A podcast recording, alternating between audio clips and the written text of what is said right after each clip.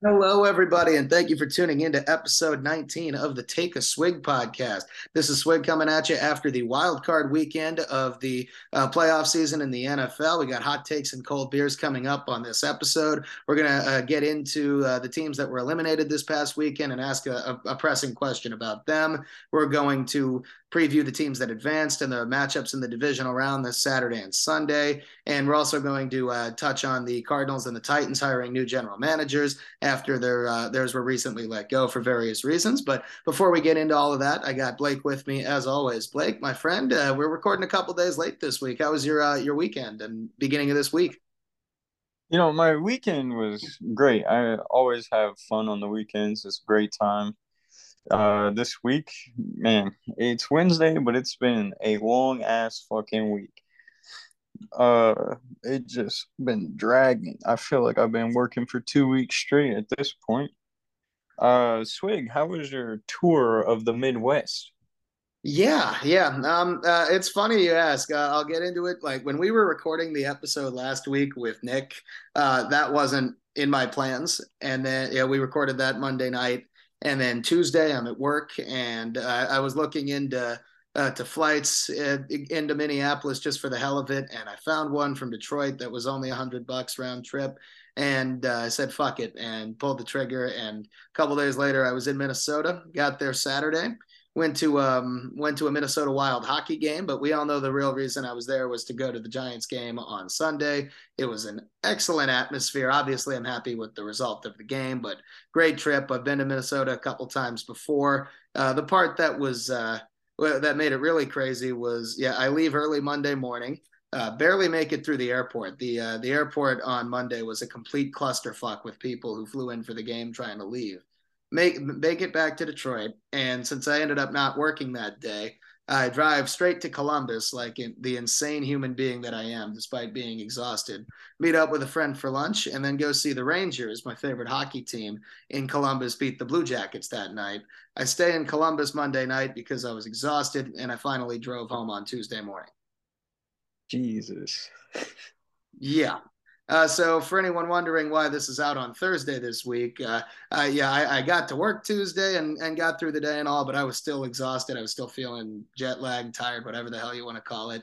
So finally got a good night's sleep Tuesday night and uh, feeling a lot better today, Wednesday. I know it's Thursday when you hear this, but yeah, that's that's why it's out a couple days later this week. It was a great trip. I loved it, but it really wore me out. Yeah, I'm fucking bad. I got wore out just trying to keep up with you. I mean, you, you could have come along on the trip. Oh man, I, I, I would love to. I'm definitely we. I really want to go to Kansas City for the draft. All right. Well, I'm hoping we can make that happen. But and I know we've talked about it. I look forward to starting to do more draft episodes soon enough. But be, uh, before we get into that, we still have the playoffs that just started and a few more weeks of games that I'm excited for. I'm sure you are too. Um, but so uh, to start off the episode, I wanted to get into uh, the teams that were eliminated over the weekend, go in order that the games were played, and and full disclosure, I wasn't able to watch every minute of every game with the the busy travel schedule and everything, but did my best to get caught up uh, on everything. I think we got some uh, de- definitely things worth talking about. When I landed in Minnesota on Saturday, it was halftime of the Seahawks 49ers game. So the Seahawks had a one point lead at that point. Obviously, did not hold. They got eliminated. And I, I, wanted to start with them since they were the first game. So uh, I don't think the Seahawks losing in the first round, especially against a red hot 49ers team, is anything to be ashamed of. Like, would, would you agree on that? You seemed confident that the 49ers w- would have a blowout win last week. Yeah, yeah. This, I mean, this is pretty much what I expected they put up a better fight in the beginning than I expected, but by the end of it, you know, it was kind of what was expected of this team. Uh, you know, great effort all year. Got to be happy for Pete Carroll and what his guys have been able to do this year. And you know, like we said before, it's a great building block moving forward. No doubt. Now, so uh, the way I wanted to do it was that these teams that got eliminated, just ask uh, you know, one question about the team, the state of the team, whatever. We're not doing deep dives on all of these; that would take too long. But for this, the Seahawks, I feel like I have the least amount of concern for them going forward of the teams that got eliminated this past weekend. So for me, it's like it, the Seahawks managed to slip in. I know they lose first round, but uh, still a hell of an accomplishment. Uh, Geno Smith had a good year. The, the Seahawks have the draft capital from the Broncos from the Russell Wilson trade that's looking great for them. So I get the question I wanted to ask is just simple enough. Do you think Geno Smith will be back next year for the Seahawks? Uh, yeah, but I think it's gonna be in like a probably in like a mentor role. I feel like they are in good enough position to possibly grab a guy for long term. So the the Seahawks would have a top five pick from Denver. I, I want to say it ended. Was it third overall? Third no, or Arizona was three. Did they get five? Is it five? Like, the Colts ended up with the fourth pick, right? Oh, yeah. Because okay, so it goes Chicago, Houston, Arizona, Indianapolis, and then okay, so it's number six. I'm checking it right now. Uh, no, they did. They did end up with number five. The Lions have number six from the Rams. Oh. Okay, so they have a top five pick.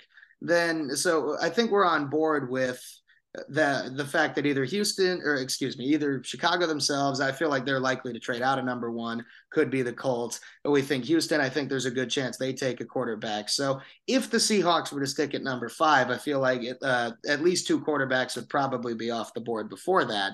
That would leave them presumably uh, a Will Levis uh, seems like the most likely option. But I know that there's buzz that teams might have him as their QB one or two on their boards and not and not three. Yeah, I keep saying that the Colts are absolutely in love with Levis. So if you think it goes Levis Young, then if Seattle lands with CJ Stroud, that that could be a good pairing. Interesting. Or, or, Bryce Young, just depending on the team's personal preference in front, or if we think that's what Seattle wants to do. I, I, Geno Smith, great story, ended up as a Pro Bowler. He did not play as well the second half of the year. I'm not trying to eh, criticize him too much, but I, would be shocked if Seattle committed to, to him as a long term starter. I don't think that's in their plans. Maybe they they manage to keep him around, but he will have other suitors. If if a team's looking for a veteran stopgap bridge quarterback that we've seen before, whether it's uh, I, I know Carolina's done that several times. We've seen the Saints do it in recent years. You get the idea. I do think if Seattle, if Geno Smith wants to be a starter and he's guaranteed that opportunity, I don't think it's impossible at all that he leaves. Ooh, uh, like okay, where is he gonna go and be a starter? Because you're gonna have guys like Derek Carr, Tom Brady, potentially Lamar Jackson, all on the move. No, I, I get it. I'm just spitballing. Like uh, to me, the first one that came to mind for me was the Saints. I, I don't see the Panthers wanting to play that game again. They've they've tried the bridge quarterback, the veteran with Bridgewater, Mayfield, Darnold, et cetera, in recent years. I, I don't see them doing it. it. The Vegas rumors with Tom Brady or something else. I like there, there's only a couple. I, I feel like the Colts are going to have some sort of mandate to avoid going for a veteran quarterback this year. Yeah, if they don't draft a quarterback, I will be absolutely shocked. I will also laugh. Yeah, I, I would laugh at them. I'm also currently laughing at them because I saw it's a possibility that Jeff Saturday gets to keep the job.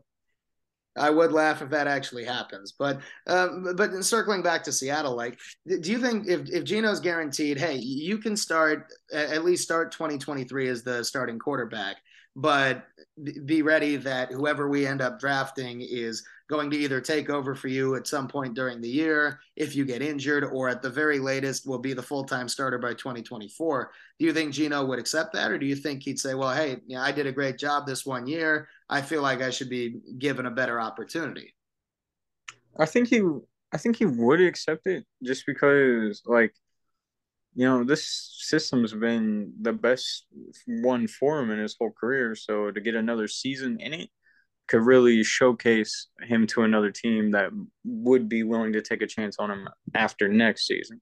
I mean, the only thing with that is Gene. I, I, know he's been with the Seahawks a few years. He was Russell's back, Russell Wilson's backup for I think three seasons before this. So he, he maybe he's uh, loyal to the organization. But Geno Smith has been in the league for ten or eleven years now. He's got to be thirty-two years old, thirty-three maybe somewhere in that range. He, he only has so many years left. So I feel like if Seattle doesn't give him the opportunity or say, hey, you're going to be our starter for at, least the majority of 2023, I think he would at least try to find somebody who would give him that opportunity. I know there's only so many teams that could. Uh, I, I'm wondering uh, about Arizona, like when Kyler Murray would be healthy for next season, coming off the torn ACL. Maybe somebody goes there, but I I know it's unlikely. I just I don't think it's a guarantee that he returns. Yeah, I mean, I don't think it's a guarantee. I just think it's probably his best option at this point. Fair enough. Uh, so uh, the the next team I wanted to move on to. So the second team to lose uh, it was also Saturday night. That would be the Chargers. And uh, I know anyone seeing the episode title knows that we'll uh, probably spend a couple extra minutes on them. So uh, the Chargers end up losing 31-30. They had a 27 nothing lead late in the first half. the the Chargers did that thing again. We've seen them do it before the uh, Brandon Staley, the head coach, has been pretty embattled, and uh, a lot of people are calling for his head. For now, he keeps his job, but the the Chargers did fire their offensive coordinator Joe Lombardi and their quarterback coach Shane Day. And um, I mean, I, I feel like we had a, a, feeling this was coming, not only because of how Jacksonville's been playing and the fact the Chargers have blown leads before, but Staley has not seemed to have a, a very good grip on the feel of the team or uh, in re, in late game situations or when to be aggressive and when not to. Uh, the Chargers barely ran the ball and couldn't do it effectively in the second half. They weren't keeping the clock moving. The Chargers played their starters for the majority of the Week 18 meaningless game against the Broncos and got Mike Williams injured in that game where he did not end up playing in this playoff game. A lot of uh, I know hindsight's twenty twenty, but a lot of these decisions I feel like regular sites should have seen in advance, and uh, I think they all contributed to a massive collapse in a playoff game. Oh yeah, definitely. This, uh, I mean, I I will give him some credit because he has toned it down some since last season because last season he was going for like every fourth down. It was just ridiculous. He's definitely toned down the aggressiveness this season, but yeah, like you said, he's still really like two years into it. He does not have a feel for the flow of the game or like his team even. Yeah, I circle back to the game. I, I, think it was against Cleveland. Could be wrong, but it was one where Keenan Allen wasn't playing, and the Chargers made a couple of bizarre choices on fourth down in that game. And Keenan Allen himself tweeted out, "What the fuck are we doing?"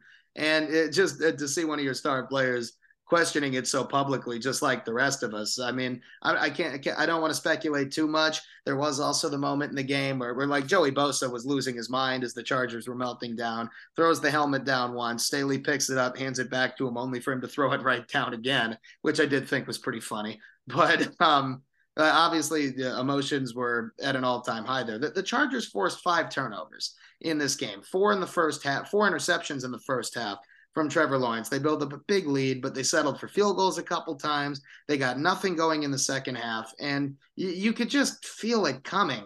Once, I, in my opinion, like I, I'll be honest, I didn't watch the entire game. I was at that wild hockey game for the first half of it or so. And by the time I got to watch it, it was about halfway through the third quarter. But it was all Jacksonville from there on out. And um, it's just I mean, I it, I don't think it reflects well because you've heard the rumors where the Chargers been lo- uh, possibly looking to, for an excuse to fire him, and uh, if this wasn't their excuse, I don't know what is. Yeah, like there's there's no there there's no better reason than for than this game. This game, literally, when the Jaguars were coming back, I was like, yes, yes, yes, this is finally what gets Staley fired I mean, the Chargers are among so many teams who have been linked to Sean Payton, who I'm sure we'll talk about more here on a future episode. But I mean, he's only been there two years, and in fairness, the Chargers had their first double-digit season, uh, win season in I want to say four or five years. Uh, this season, they they've made some progress. They barely missed the playoffs. Like he's only been there two years, and this year, like at least record wise and making the playoffs wise was better than the first one. But it's just it feels like the Chargers really underachieved, and I think that's what reflects so poorly on him. Yeah, definitely. And like you look at this roster and like top to bottom, it's one of the best in the league. So where else can you point the finger except for the coaching staff? No, eh, eh, the only other thing I would say, like, uh, the, as as talented as the offense is, and uh, how I feel like Justin Herbert's been held back slightly in terms of play calling. I mean, you know how damn good of a quarterback Justin Herbert is, and I just feel bad for him. The offensive line was hit pretty hard by injuries. You know, Rashawn Slater got hurt early in the year, missed the whole year, but Jamaree Salyer came in, stepped up, showed some versatility. So him and Slater are both healthy next year, give them a couple block uh, building blocks on the line. I would like to see them get a little younger at the wide receiver position. Like as good as and talented as Keenan Allen and Mike Williams are, they are both injury prone. They've both had a hard time staying on the field. For granted, Williams being hurt for the playoff game wasn't his fault, but I, I, would like to see them get some more durability and consistency out of that position. They have the talent, but it only on the field a fraction of the time. Yeah, yeah, definitely. They need uh when is that? I can't even think of a like wide receiver that they've drafted since Mike Williams. Maybe Palmer. Did they draft Palmer? Yeah, I want to say uh, he was a third round pick. Could be that. I mean, they, they got Gerald Everett. Like uh, Austin Ekeler's a hell of a running back, but the Chargers weren't able to run the ball late in the game against Jacksonville. Like they, they only ran it, what, I think seven or eight times in the second half and didn't get any yardage on the ones they did. Like their longest run, when their best strategy would be run the ball as, as much as you can or like high completion percentage kind of throws that keep the clock moving. Like they, they got one 13 yard scramble from Herbert in the second half, and that's it. Like it just it gave Jacksonville more time and more opportunity to come back and chip away, and they did, and they eventually won. Yeah, like uh, like we talked about before the episode, like Staley didn't adjust anything as like play calling wise on either side of the ball. They just kept doing what they were doing in the first half, and clearly the Jaguars adjusted, and it wasn't working anymore. So why not shift your focus?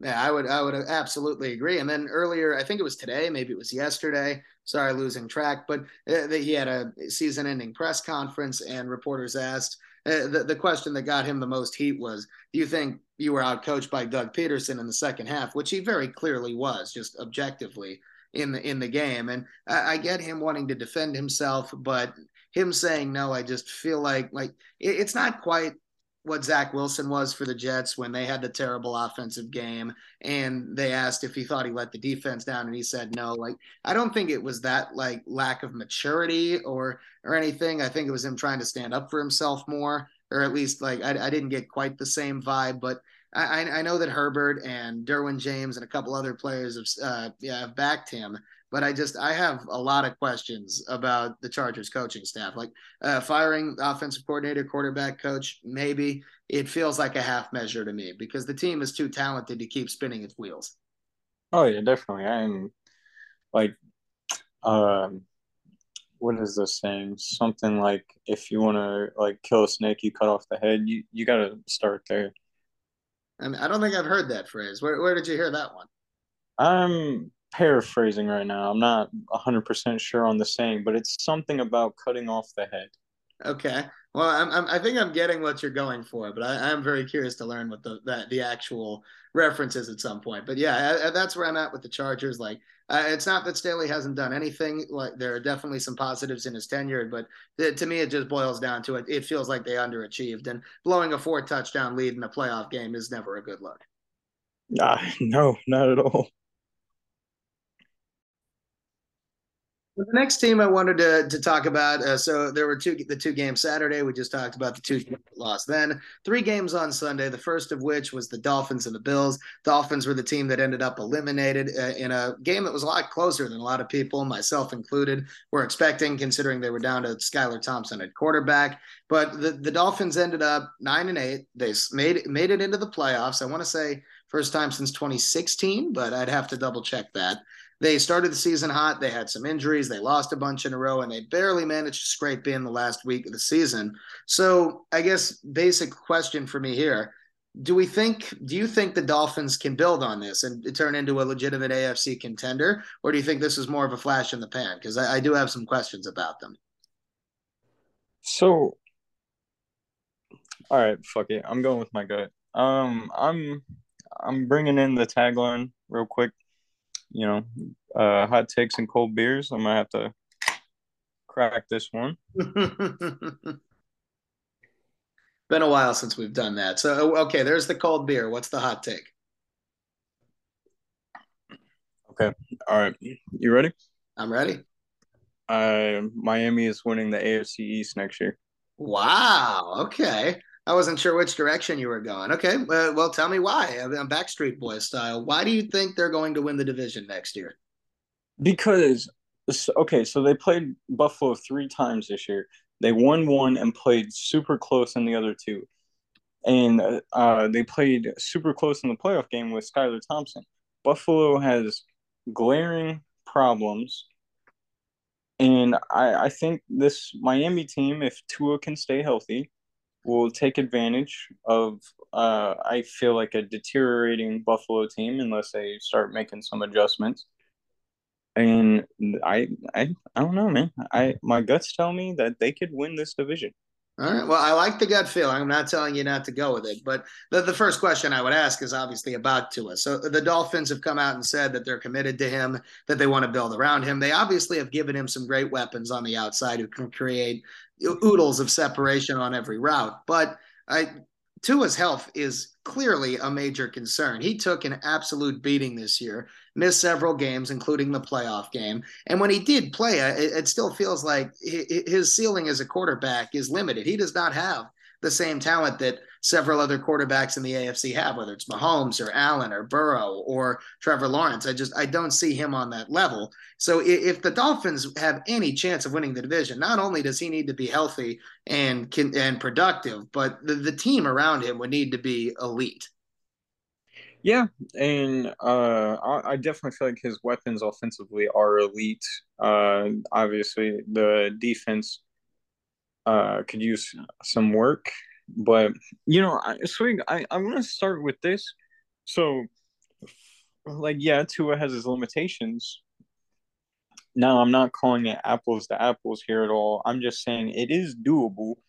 The Kansas City Chiefs, my favorite team, we started our reign of terror over the AFC West on the back of Alex Smith, another very limited quarterback. It's it's doable. It's not going to be like super like obvious, but I, I it's very doable to do uh hold on to the division with a limited quarterback.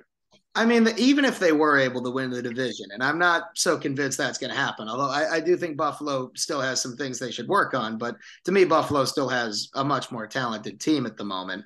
But uh, I mean, the, the question I would ask then is even if the Dolphins do win the division, I would not have anywhere near the same reverence for them as a real contender once they hit the playoffs. Because, like, as, as Alex Smith did a solid job with the Chiefs, obviously, but they've of course taken it to a new level with Patrick Mahomes. You could look at Ryan Tannehill as well, somebody who's played above average football for them, who's clearly limited, who uh, would get them into the playoffs most years, but then wouldn't make it further than the AFC Championship game. Like, is that the the ceiling the Dolphins would be willing to settle for? Because at best, I think Tua would be what the fifth, sixth best quarterback in the AFC. Yeah, definitely. I, I, yeah, I don't see this team. No, I said win the division. I didn't. This team isn't going anywhere in the playoffs. They're just going to win their division. I mean that's that's possible. They, they could have a year where if like uh, Tua needs to stay healthy, of course. Like look, I, Skylar Thompson was a seventh round pick, third stringer. I mean, it's not like he showed nothing. I, I would ask, um, like th- th- this game felt like one that the Dolphins gave away because they were given so many opportunities in this game, and like I don't know why Skylar Thompson was asked to throw the ball 45 times. But uh, I do know that the the turnovers that Buffalo had and the um, and Jaylen Waddle had a couple of pretty brutal drops. Now I, I'm not gonna lie, I was pretty buzzed by the time I was uh, when I was watching some of this game, and then uh, right after they took the 24-20 lead, I walked over from the bar I was at in the tailgate to the stadium, so I didn't see the whole thing, but. I'm just I, I am baffled by some of the decisions. Like uh, Mike McDaniel, great first year overall, seems like a very fun head coach but I, I just I do have questions about like just how how far the Dolphins can go. Now, now, maybe they get a division win in there randomly, but I'll believe it when I see it. And I don't think they could get anything further than that. Yeah, definitely. Uh, I do have like okay, I don't I don't know how much you saw of it, but like Mike McDaniel's uh play clock play clock management was fucking horrendous in this game. Okay. It, it, felt like every other play they were having to call a timeout or getting a delay of game. Yeah, no, I mean, I, I heard about the one near the end where it, they like couldn't get the play on on a fourth and one and pushed it back to a fourth and six. But I heard that that was just like the most important. That they had several throughout the game, and like you have a third string quarterback is challenging enough. Like, how the hell do you keep letting that happen? You got to get the play sent in earlier. Yeah, I, I remember one specific occasion where it literally they had to call a timeout for to like not get a delay of game. And then they still got a delay of game right after that. Like you had a whole extra play clock and you still didn't get a fucking play. Yeah, that just can't happen in any game, especially a playoff game. It was just baffling to watch. I felt like that was a big part of I maybe he was just overthinking everything, and uh, I, I felt like that held them back a little bit. I definitely feel like the Jaylen Waddle drops was really screwing them over because Skylar Thompson was putting the ball on the money in that first half. Yeah, I thought he was. I thought he made some good throws from what I did see. Like now, again, not saying anything beyond that. Like I mean, the fact the game was this close, Thompson's clearly there was a reason he was a seventh round pick. Not every seventh round pick turns out to be Brock Purdy and instantly effective, but I just I thought it was weird that they had him throw so much. They they, they had a lot of opportunities. That like I I think the Bills are still the better team, but they they gave the Dolphins several opportunities in this game. Dolphins, it feels like they definitely could have won it, maybe left a, an opportunity on the table there, in my opinion. They, defensively, I think they have some very interesting players with Bradley Chubb and Jaelan Phillips and Christian Wilkins up front and, and Xavier Howard, Byron Jones back there. Like, I, we, we, can go player by player another time, but I just, I, I don't. I, right now, I don't see them winning a division. Like, I, I, I need Tua to stay healthy first, and I don't trust that at the moment. I just don't. Yeah, what was his concussion tally up to? Four or five this year? I mean, we can't count it. We all know damn sure he can't either. yeah, they definitely missed at, at least one. I mean, uh, what what what were there more of? Two uh, injuries, concussions, or Brett Maher missed extra points on Monday night? You had to bring that fucking guy up. Sorry, I, am sorry about your bet. I thought it was funny. it was it was funny. Um, I it's a very comparable stat line. Uh, I genuinely don't know uh, if he had more concussions than missed kicks. Well, I mean, the fact that we even have to think about it, I think, says a lot right there. But uh, b- uh, before we uh, we'll get we'll get into the Cowboys a little bit later. Let's move on to the next team that lost. That'd be the Minnesota Vikings. Um, I feel like uh, there's not as much to say here, in my opinion. Uh, I think a lot of people predicted them losing. Uh, may, if they didn't have them losing to the Giants, I don't think they had them going any further than that because while the Vikings did finish 13 and 4, they finished an incredible 11 and 0 in one score games in the regular season. They had some extremely good fortune in some of those games and they they lose a one possession game here to open the playoffs. A lot of people were referring to them as frauds or the luckiest 13 and 14, you get the idea. So, um, I guess where, where I'm going to go, I think a lot of us would agree that Minnesota will regress record wise next year. How much do you think they regress? Um, I'm leaning towards like the eight to nine win marker. Hovering around 500, right? Yeah, either just under or just above. Yeah, I mean, I, I could absolutely see it. Now, you look at their own division, like the Bears are bad. They're going to be bad next year. Who the hell knows with the Packers? I don't have the energy for another Aaron Rodgers saga right now. The Lions seem like the, the obvious choice to improve and maybe take a couple more wins from them. And if uh, if the Vikings have any more trouble in their division, they lose a couple of those one possession games, which seems highly likely next season. And then, uh, but for me, the bigger concern about the Vikings would be their defense. Like, like they, Kirk Cousins is, uh, I think you can throw him into an Alex Smith or Ryan Tannehill kind of category with, yeah, you're you can only go so far with him, but he's not terrible either.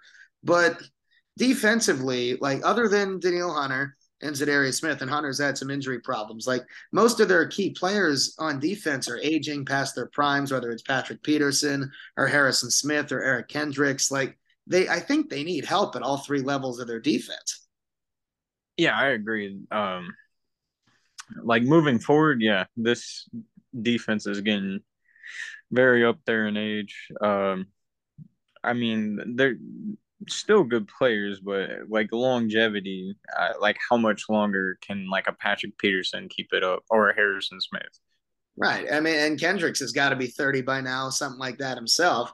And like, I, they still have some very good players. I, I want to see more of Cameron Dantzler, but like, I, I do have some questions about the just the, the long term sustainability of a defense that played very poorly in this playoff game against like well while the Giants have played a couple of better games recently, they still have a below average offense in my opinion, and they could not stop a nosebleed in the playoff game at home on Sunday. I don't think that's a great sign. Like they won a lot of high scoring games. Obviously, they're going to be able to put up points with Jefferson and a, a usually decent offensive line. Thielen, Hockenson, Cook, you get the idea. But I just I, I if they start to lose a couple of those one score games, like they lost a lot of them in 2021, then they won them all in the regular season this year. They're going to regress next year if that's the formula. Like I think Kevin O'Connell did some very good things, but there's only so much for him to work with here.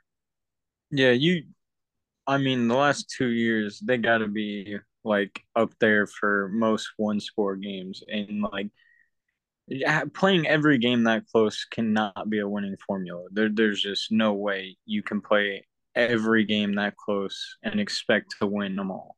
Yeah, I mean, and it worked for them in the regular season, but I think people knew that once they got to the playoffs or they were in that situation, eventually their luck was going to run out. It ended up happening earlier than I expected, and the uh, I personally loved them throwing a three-yard pass pattern on fourth and eight to end the game. I thought that was excellent.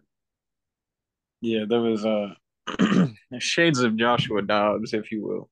Ooh, well, I mean, at least Dobbs wasn't supposed to. Yeah, uh, never mind. I'm not throwing any strays at him, but th- that's where I'm at with the Vikings. Uh, for me, I wanted to move on to the next one. That would be the Baltimore Ravens, who ended up losing a, a game 24-17 to the Bengals. They had chances to win. Obviously, there was the the very stupid helicopter goal line dive attempt, which completely fucked them and ended their season. But be um, in, instead of focusing on that, like as dumb as it was um, I, I, think the real question about the Ravens here has got to be about Lamar Jackson, who is not under contract for next year. He was not on the sideline, did not play in this playoff game, similar to the uh, Dolphin situation in that re- regard. So, uh, but the more I think about it, the more I think it is possible that Lamar Jackson leaves. Where are you at with that situation?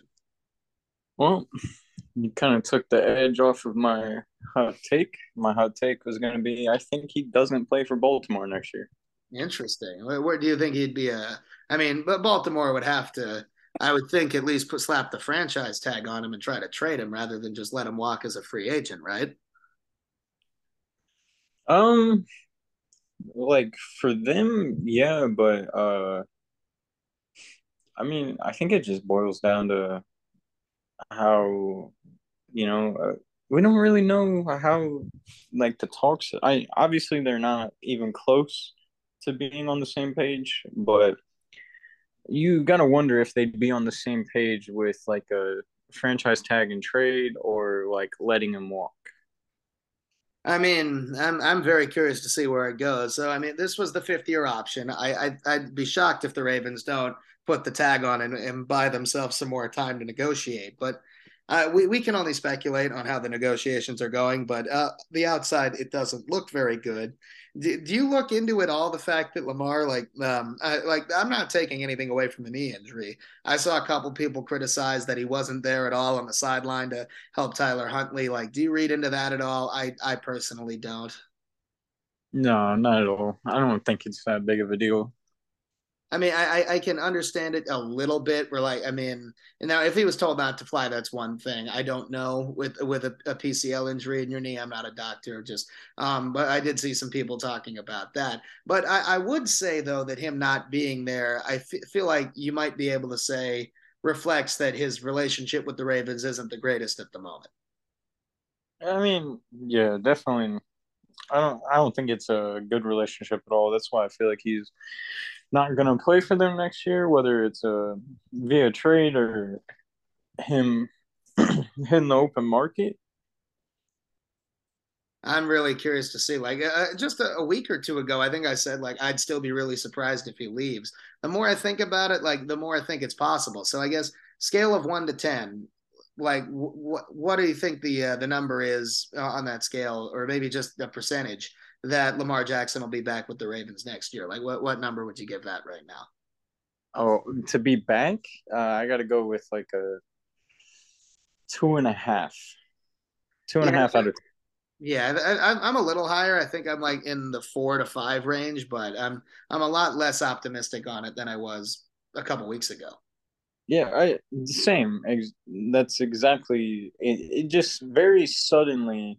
I don't know. I, I feel a shift, and it doesn't feel like it's going in the Ravens' favor.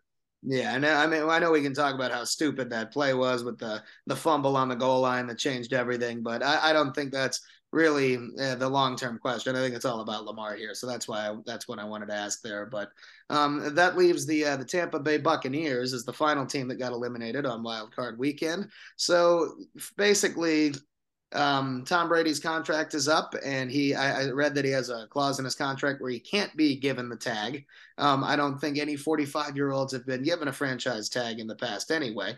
But um, so it sounds unlikely that um, it, everything seems to be pointing to Tom Brady not being back with the Buccaneers next year. Whether that's him retiring or going to another team remains to be seen. Well, I'm sure we'll cover it later. But um, where the hell do the Buccaneers go from here?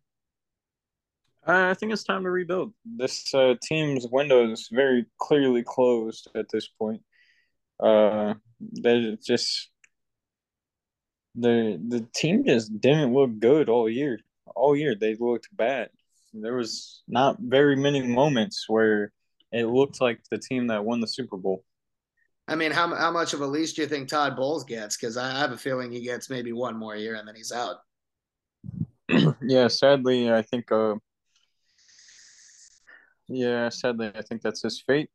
That uh, gets one more year and just we see another stint of him. I, he's a great coach. I just hate that he keeps ending up in these situations. I mean, there were times that I defended him when he was with the Jets, and then there were some other times this year. I think he made some pretty glaring mistakes or baffling decisions. Like I, I feel like he has some various obvious, very obvious drawbacks.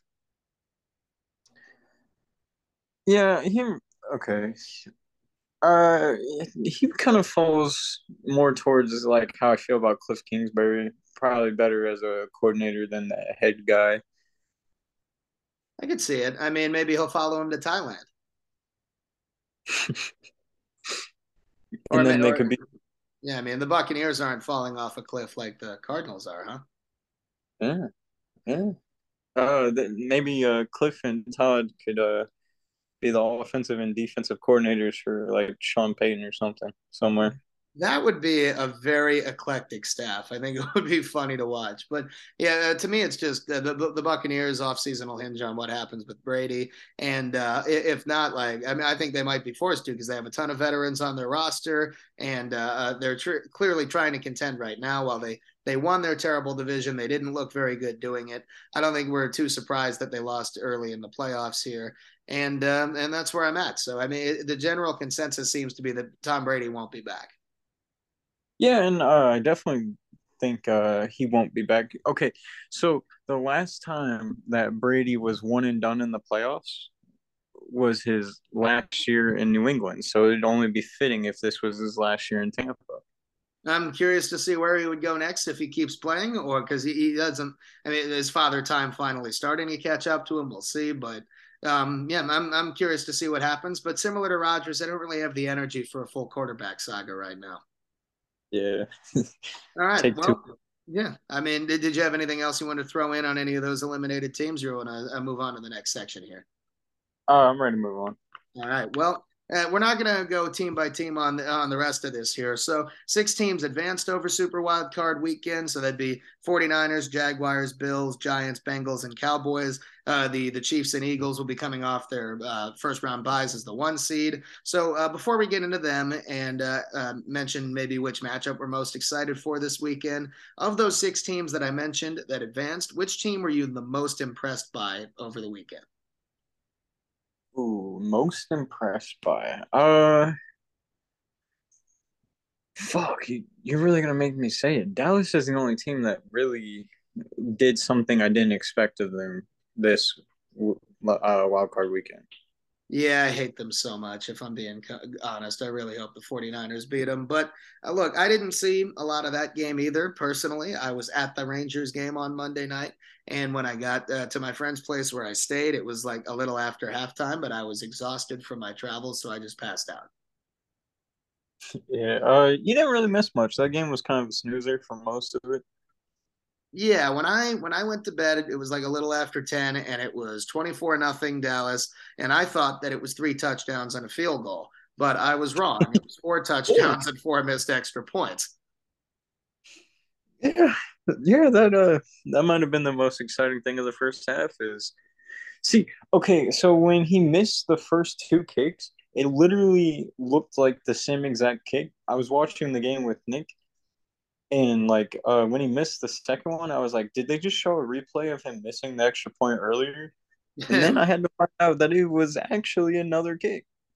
Yeah, that's that's all. It's almost impressive. Now, fortunately for Brett Maher, the his uh, off night did not uh, really affect Dallas, who had the game in hand from start to finish, from what I understand. So he's he's fortunate there. They'll be sticking with him. I saw that they have another kicker on the practice squad just in case. But yeah, unfortunately, they played very well on both sides of the ball. Um, for me, I think I would go Jacksonville just because I still think it shows a lot of resiliency that they're able to pull off a four touchdown comeback in the playoffs. Yeah, I mean, that that was definitely very impressive. It's just, uh, I is it sad I kind of expect shit like that from the Chargers? No, I honestly don't think it. I think it's it's reasonable at this point. Like we we've seen it several times. Yeah, like Chargers gonna charge her, you know. I guess so. I mean, so uh, and then uh, which team that that won over the weekend like gave you the most uh, like concerns?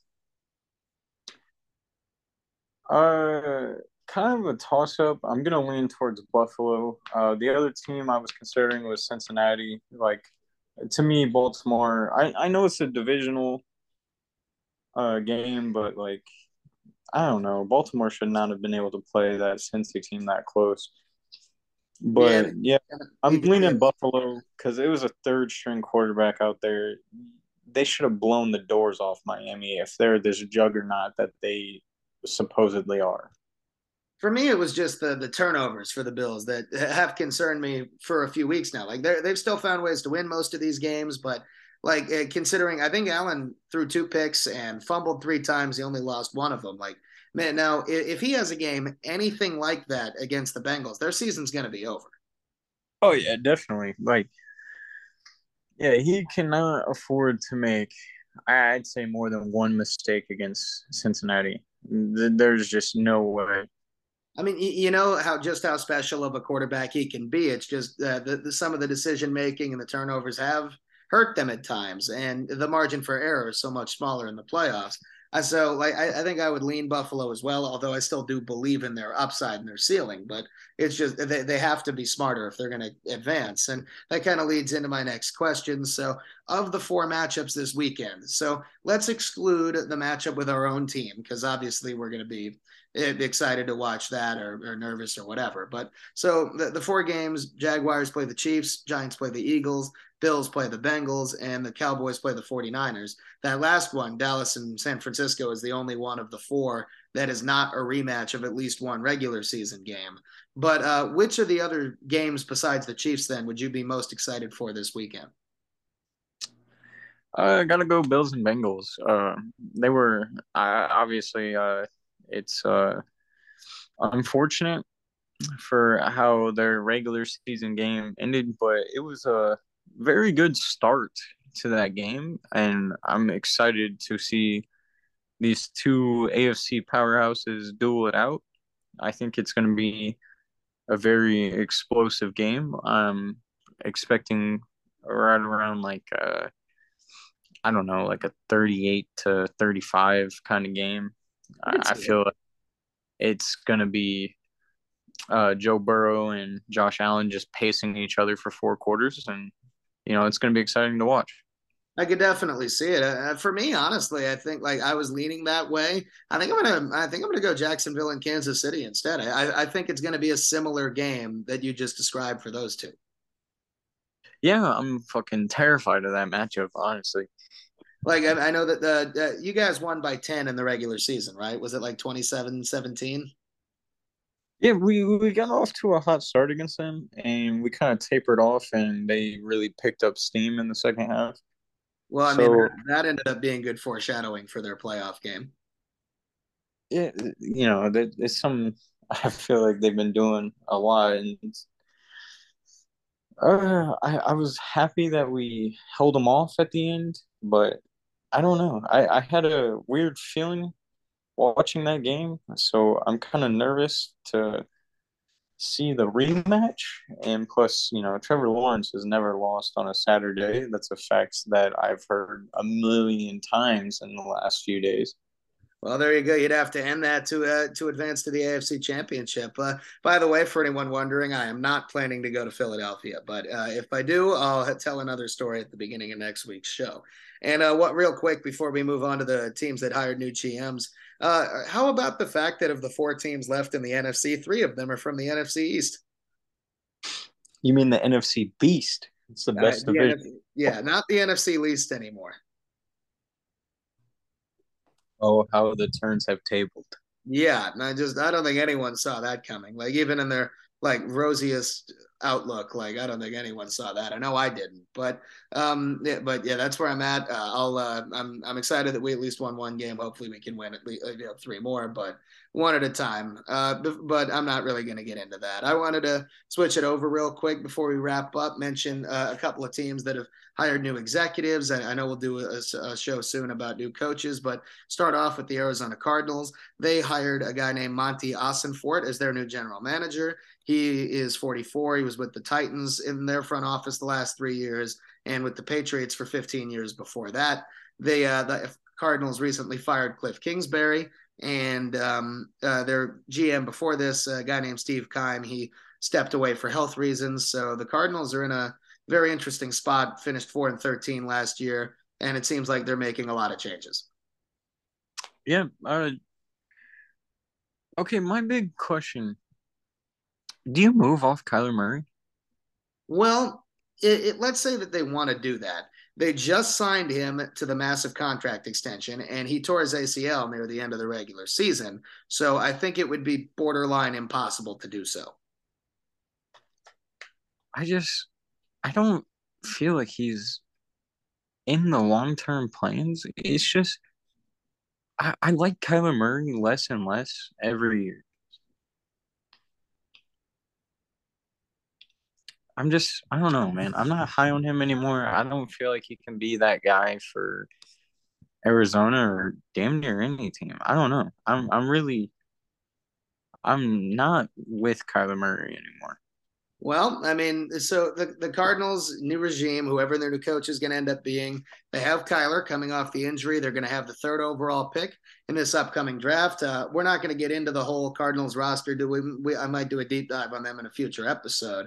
But they have a lot of veteran contracts. They have some pretty clear holes on their roster. They've made some int- very uh, interesting moves. Let's go with in the last couple years. I'd say most of them have not worked worked out. I mean, th- this was a team that started seven and zero oh in 2021. And uh, I'm, I'm going to do it one more time. I don't care. Uh, the way they finished this year, you could really say they fell off a cliff. Yeah. Uh, yeah. We, I, I love how before we recorded, we had all these cliff puns. And uh, I just, yeah, I really want to hammer home these uh, cliff puns. Did you have any others you wanted to say? I got one more in mind if you don't. Well, you know, I have my uh I was sitting here looking through my cliff notes and you know, oh yeah, he got fired. I mean, uh, we we're instead of the deep dive, we're just doing the Cliff Notes version of the Cardinals' new hire.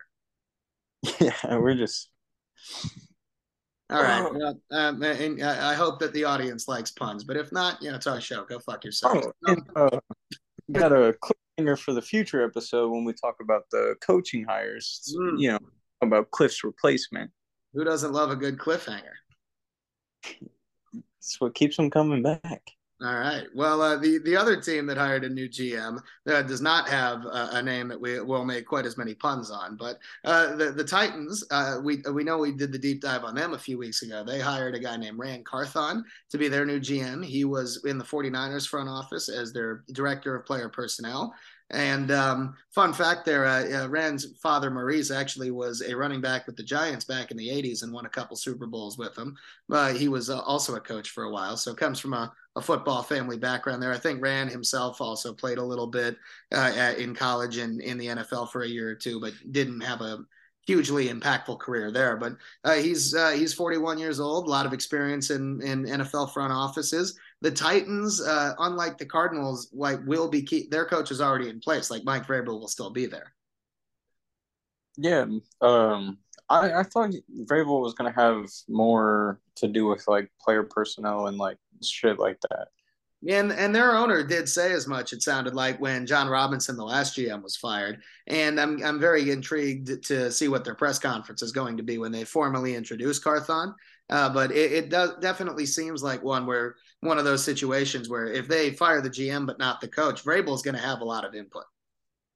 Yeah, I'm uh, kind of curious and eager to see how the dynamics going to work and like who really has more say you know, stuff like that. I mean, I, I think it'll be interesting. I'm, I'm done. I was just going to say it's a team that we all know started seven and three, lost seven straight to end their season and missed the playoffs. One of the biggest collapses we've ever seen, and they fired Jon Robinson in the middle of that when they had a three or four game lead in their division. So just not not a situation you see very often. Yeah, I'm still trying to wrap my head around how the fuck they blew that division. It is almost impressive, isn't it? But um, I, I, mean, that's all I had for uh, for this week. I'm sure we'll uh, we'll get into more specifics on the front office stuff maybe in a future episode after the playoffs. But did you have anything else you wanted to say before we wrap this up? No, I'm out of cliff puns, so I'm good. I think I am too. So uh, I want to thank everyone for tuning in. Hope you guys enjoyed the episode. Uh, you know, uh, the uh, the actual cliffhanger here, the uh, the preview for fo- future weeks. Like we'll talk more about the playoffs. We have a, a, college football episode we're planning on doing in February as a little change of pace. And when the uh, the teams that don't have head coaches at the moment, that would be the Cardinals, Panthers, Colts, Texans, and Broncos. Once their coaches are hired, we're planning on doing an episode where we rank the hires in our opinion and rank their paths to contention, paths to success from there, or like which who has the smoothest. And uh, we we definitely look forward to getting into that. But in the meantime, playoffs are down to only eight teams, and we're, we're excited to see what happens as they go from eight to four this upcoming weekend. Uh, wanted to thank everyone again for tuning in.